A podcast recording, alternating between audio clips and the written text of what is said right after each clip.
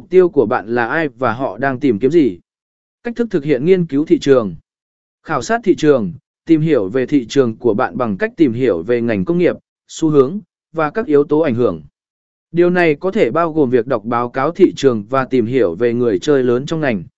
Phân tích đối thủ, xác định các đối thủ cạnh tranh của bạn và tìm hiểu về họ. Điều này bao gồm việc nghiên cứu về sản phẩm và dịch vụ của họ, chiến lược tiếp thị, và cách họ tương tác với khách hàng. Xác định đối tượng mục